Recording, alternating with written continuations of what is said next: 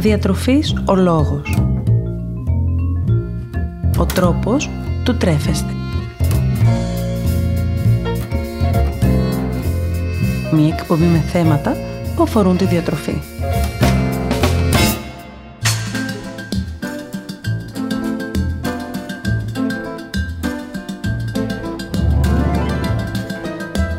Καλησπέρα σας.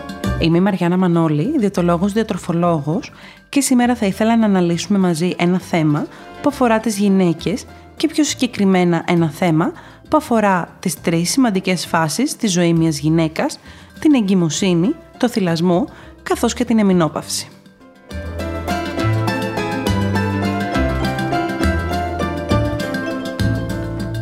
Θέλω μαζί να δούμε τη σημασία αυτών των φάσεων, πώς θα πρέπει να τις αντιμετωπίζουμε και φυσικά όλες αυτές τις διατροφικές οδηγίες που προτείνονται σε κάθε μία από αυτές τις φάσεις.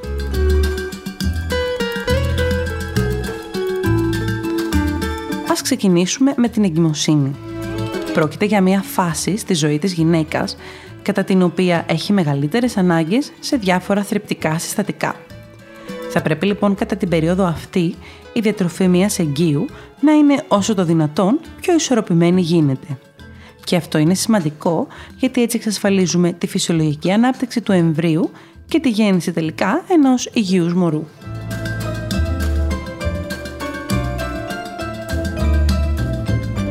Παράλληλα, όσο πιο ισορροπημένη και υγιής είναι η διατροφή της μητέρας, τόσο πιο πολύ επηρεάζεται η υγεία του μωρού στο μέλλον, αφού μπορεί να βοηθήσει και αυτή με τη σειρά της στην πρόληψη εμφάνισης χρόνων νοσημάτων.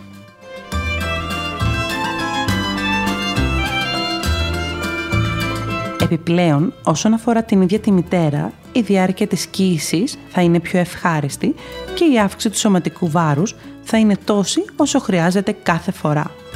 Και πόση θα πρέπει να είναι αυτή η αύξηση εξαρτάται αποκλειστικά και μόνο από το βάρος που είχε η μητέρα πριν τη σύλληψη.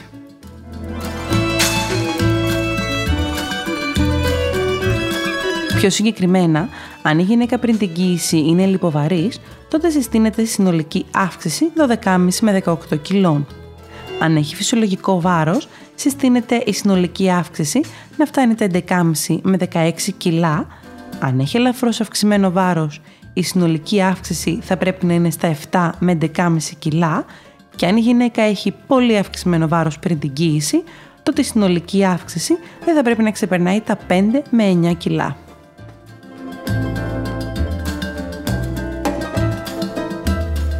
Σε καμία περίπτωση όμως δεν θα πρέπει να γίνεται προσπάθεια απώλειας βάρους, όποιο και αν είναι το βάρος της γυναίκας πριν την κοίηση κατά τη διάρκεια της εγκυμοσύνης.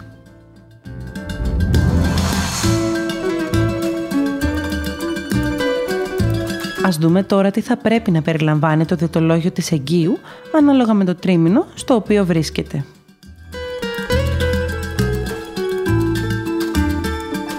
Κατά το πρώτο τρίμηνο λοιπόν συστήνεται να καταναλώνονται καθημερινά 4 μερίδες λαχανικών, 3 μερίδες φρούτων, 5 με 7 μερίδες δημητριακών και πατάτας, 3 μερίδες γαλακτοκομικών και 4 με 5 μερίδες προστιθέμενων λιπών και ελαίων, ελιών ή ξηρών καρπών.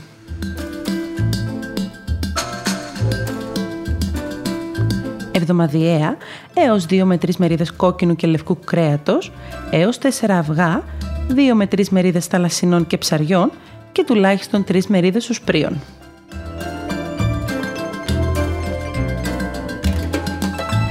Κατά το δεύτερο τρίμηνο συστήνεται να καταναλώνονται καθημερινά 4 μερίδες λαχανικών, 3 με 4 μερίδες φρούτων, 5 με 7 μερίδες δημητριακών και πατάτας, 3 μερίδες γαλακτοκομικών και 4 με 5 μερίδες προστιθέμενων λιπών και ελαίων, ελιών ή ξηρών καρπών.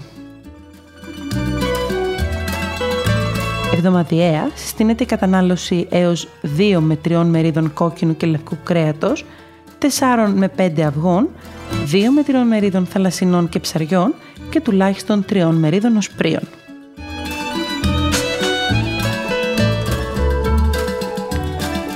Κατά το τρίτο τρίμηνο συστήνεται να καταναλώνονται καθημερινά 4 μερίδες λαχανικών, 3 με 4 μερίδες φρούτων, 6 με 8 μερίδες δημητριακών και πατάτας, 3 μερίδες γαλακτοκομικών και 4 με 5 μερίδες προστιθέμενων λιπών και ελαίων, ελιών ή ξηρών καρπών.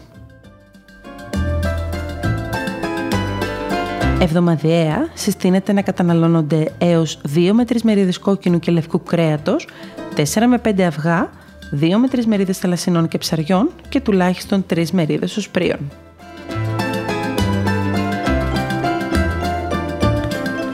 Καθ' όλη τη διάρκεια της εγκυμοσύνης συστήνεται η πρόσληψη άλατος να είναι έως 5 γραμμάρια την ημέρα, να υπάρξει περιορισμός της ζάχαρης και των προϊόντων που την περιέχουν και φυσικά να αποφεύγεται η κατανάλωση αλκοόλ.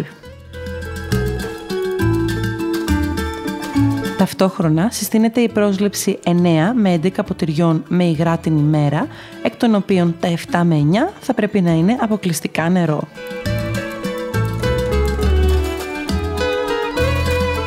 Υπάρχουν τρόφιμα τώρα που θα πρέπει να προσέξουμε πώς θα καταναλώσουμε, να περιορίσουμε ή και να αποφύγουμε κατά τη διάρκεια της κοίησης. Η απάντηση είναι ναι. Θα πρέπει αρχικά να φροντίζουμε τα φρούτα ή τα λαχανικά που καταναλώνει η έγκυος να είναι πολύ καλά πλημμένα, ενώ δεν θα πρέπει να τα καταναλώνουμε εκτός σπιτιού.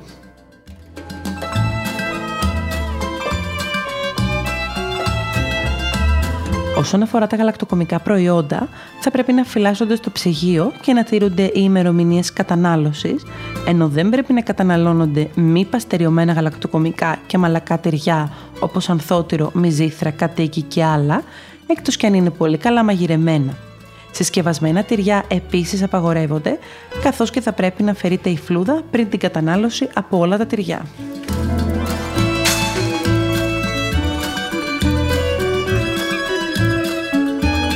Αν είστε έγκυος, μην καταναλώνετε σηκώτη ή πατέ, κρέατοσκευάσματα όπως ζαμπόν και άλλα, καθώς και κρύο κοτόπουλο ή γαλοπούλα σε έτοιμα σάντουιτς και εννοείται τρώτε μόνο καλομαγειρεμένο κρέας.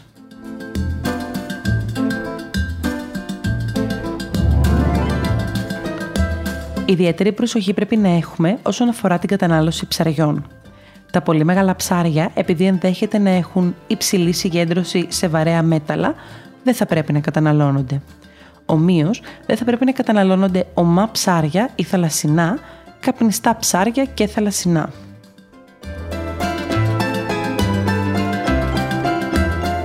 Δεν θα πρέπει να καταναλώνονται ομά αυγά και παγωτό μηχανής, ενώ θα πρέπει ακόμα να περιορίσουμε την κατανάλωση ροφημάτων ή τροφίμων που περιέχουν καφεΐνη και να αποφεύγουμε την κατανάλωση σόγιας και προϊόντων που την περιέχουν. Τέλος φυσικά πρέπει να γίνει απαραίτητα διακοπή του καπνίσματος και πλήρης αποφυγή του αλκοόλ.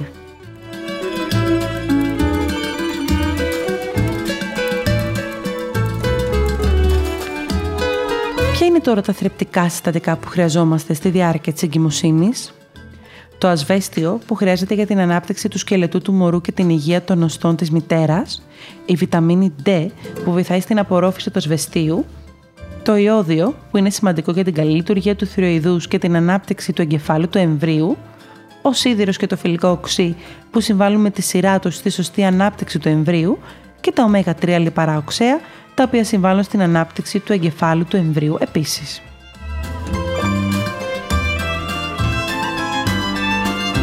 Να πούμε εδώ πως οι συστάσεις που αφορούν την αύξηση του βάρους ή την πρόσληψη θρεπτικών συστατικών διαφέρουν όταν η κοίηση είναι δίδυμη ή πολύδυμη. Γενικά θα πρέπει να πλένουμε καλά τα χέρια μας, τις επιφάνειες που χρησιμοποιούμε, καθώς επίσης και να προσέχουμε τον τρόπο που χειριζόμαστε τις πρώτες ύλες.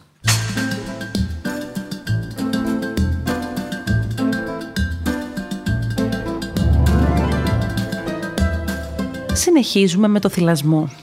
Ο θυλασμός είναι μια πολύ σημαντική φάση στη ζωή της γυναίκας, αφού εκτός από τη σημασία που έχει για τη ζωή του ίδιου του βρέφους, έχει και μεγάλη σημασία για τη σχέση μεταξύ της μητέρας και του παιδιού.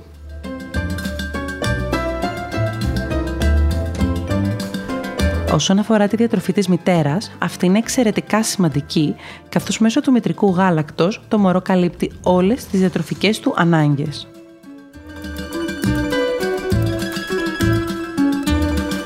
Δούμε και εδώ τι θα πρέπει να καταναλώνει η μητέρα ανάλογα με το εξάμεινο αυτή τη φορά στο οποίο βρίσκεται.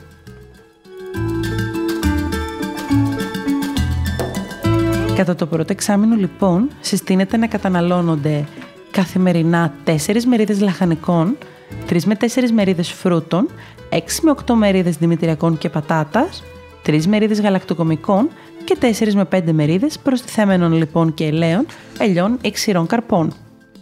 Εβδομαδιαία έως 2 με 3 μερίδες κόκκινου και λευκού κρέατος, 4 έως 5 αυγά, 2 με 3 μερίδες θαλασσινών και ψαριών και τουλάχιστον 3 μερίδες οσπρίων.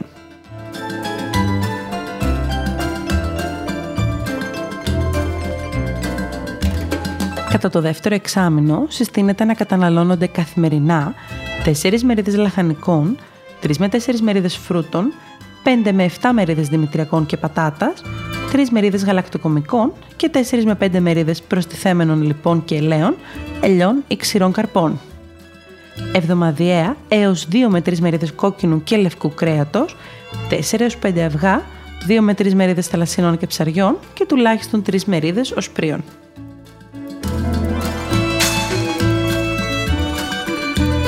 Συστήνεται επίσης η πρόσληψη λιγότερων των 5 γραμμαρίων άλατος την ημέρα και περιορισμός της ζάχαρης και των προϊόντων που την περιέχουν, αλλά και η περιστασιακή πια κατανάλωση αλκοόλ με μεγάλη όμως χρονική απόσταση από την ώρα του θυλασμού. Τέλος, συστήνεται η πρόσληψη 11 με 13 ποτηριών με υγρά την ημέρα, εκ των οποίων τα 9 με 11 θα πρέπει να είναι νερό.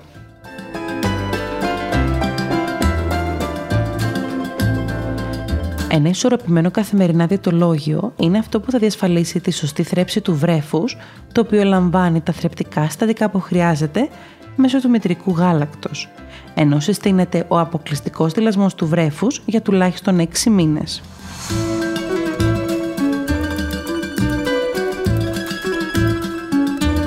Η μητέρα θα πρέπει να συνεχίσει να προσέχει την κατανάλωση ροφημάτων ή τροφίμων που περιέχουν καφεΐνη, να αποφεύγει την κατανάλωση σόγιας και των προϊόντων που την περιέχουν και φυσικά να περιορίσει το κάπνισμα.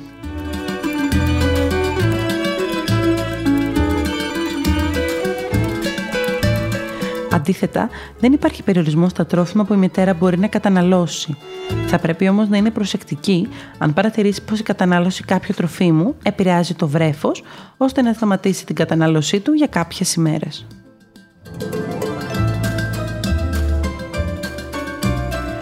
Τέλος, κατά τη διάρκεια του θυλασμού, η γυναίκα μπορεί να ακολουθήσει κανονικά ένα πρόγραμμα για απώλεια του βάρους, χωρίς αυτό όμως να είναι στερετικό.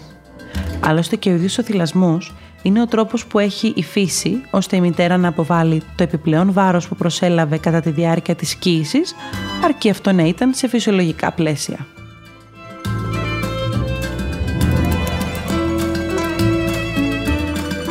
Τρίτη και τελευταία φάση είναι η εμεινόπαυση.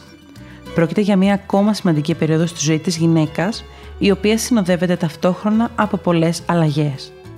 Πρόκειται ουσιαστικά για το τέλος της γόνιμης περίοδου της γυναίκας, το οποίο ορίζεται ένα χρόνο μετά από την τελευταία εμεινορίση και συνοδεύεται με την αλλαγή στο προφίλ των ορμονών της γυναίκας.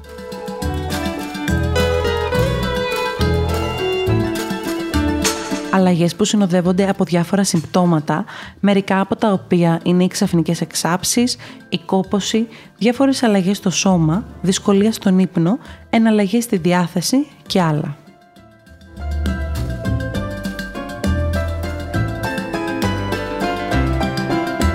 Κατά τη διάρκεια της αμινόπαυσης συστήνεται να καταναλώνονται καθημερινά 4 μερίδες λαχανικών, 3 μερίδες φρούτων, 5 με 6 μερίδες δημητριακών και πατάτας, 3 μερίδες γαλακτοκομικών και 3 με 5 μερίδες προστιθέμενων λιπών και ελαίων, ελιών ή ξηρών καρπών.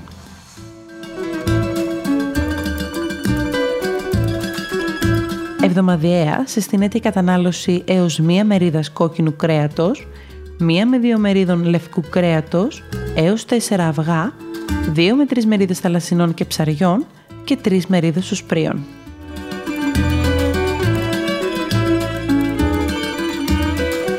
Συστηνέται επίσης η πρόσληψη λιγότερων των 5 γραμμαρίων άλατος την ημέρα, περιορισμός της ζάχαρης και των προϊόντων που την περιέχουν, αλλά και περιορισμός στην κατανάλωση αλκοόλ σε μέχρι ένα ποτήρι την ημέρα, αν κάποιος όμως ήδη συνηθίζει να καταναλώνει.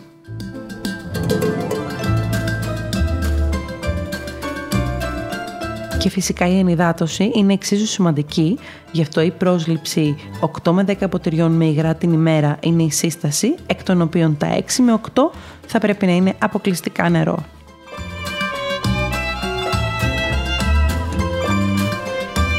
Στην εμινόπαυση η γυναίκα χρειάζεται να καταναλώνει τροφές που είναι καλές πηγές ασβεστίου και βιταμίνης D με σκοπό να περιορίσει την απώλεια ασβεστίου από τα οστά και κατ' επέκταση την εμφάνιση οστεοπόρωσης.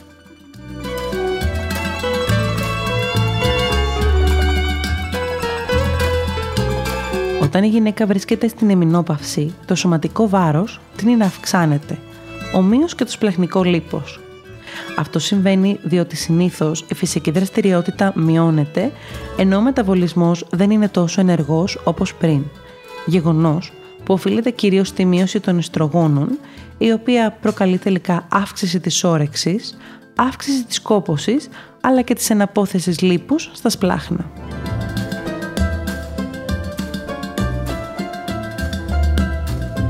Γενικώς, οι γυναίκες που βρίσκονται στην εμινόπαυση θα πρέπει να ακολουθούν μια ισορροπημένη διατροφή που θα περιλαμβάνει όλες τις ομάδες τροφίμων και θα περιορίσει την κατανάλωση άλατος, ζάχαρης και αλκοόλ.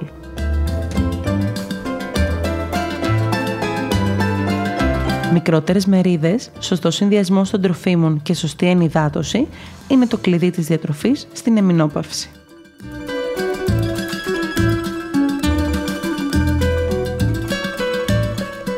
Κλείνοντας, να θυμάστε πως σε κάθε περίπτωση, εάν πάσχετε και από κάποιο νόσημα, θα πρέπει να ακολουθείτε τις συστάσεις που αφορούν ταυτόχρονα και την πάθησή σας.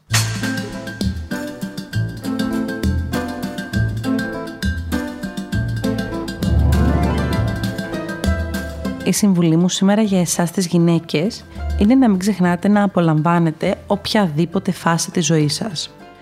Το γυναικείο σώμα περνάει μέσα από διάφορες διαδικασίες και καταστάσεις και παρόλα αυτά είναι φτιαγμένο με τέτοιο τρόπο ώστε να ανταποκρίνεται σε όλες.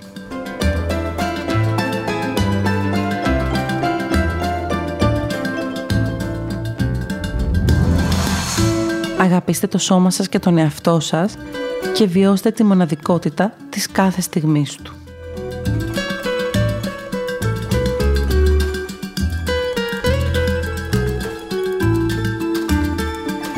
Σήμερα θα σας προτείνω έναν τρόπο για να καταφέρετε τόσο εσείς όσο και τα παιδιά σας να καταναλώσετε όλα εκείνα τα λαχανικά που δεν συνηθίζετε να καταναλώνετε γιατί η γεύση τους ή η υφή τους δεν σας κερδίζει.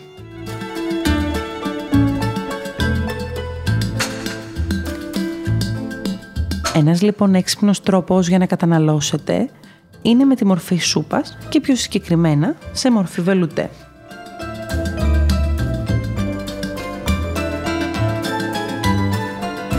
Βράστε διάφορα λαχανικά που σας αρέσουν μαζί με άλλα που δεν συνηθίζετε να καταναλώνετε συχνά και στη συνέχεια πολτοποιήστε τα μαζί με ένα μέρος από το υγρό της σούπας στο οποίο μαγειρεύονταν.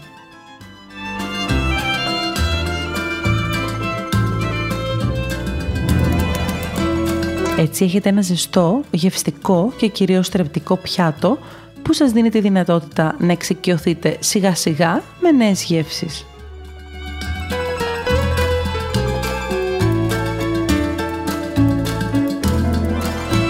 Συνδυάστε μαζί με κάποια πηγή πρωτεΐνης, όπως κρέας, κοτόπουλο ή ψάρι, για κατανάλωση ως κυρίως γεύμα, ή μαζί με γιαούρτι ή τυρί, που θα είναι χαμηλά σε λιπαρά, για μια πιο ελαφριά επιλογή.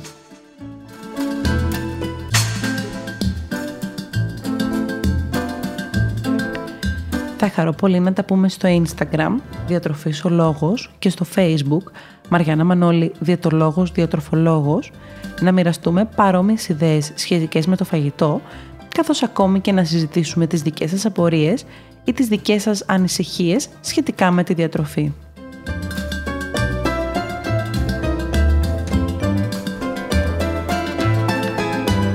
Να θυμάστε να απολαμβάνετε τις στιγμές σας και να μην ξεχνάτε πως εμείς ορίζουμε το φαγητό μας και όχι το φαγητό μας εμάς. Καλή σας συνέχεια!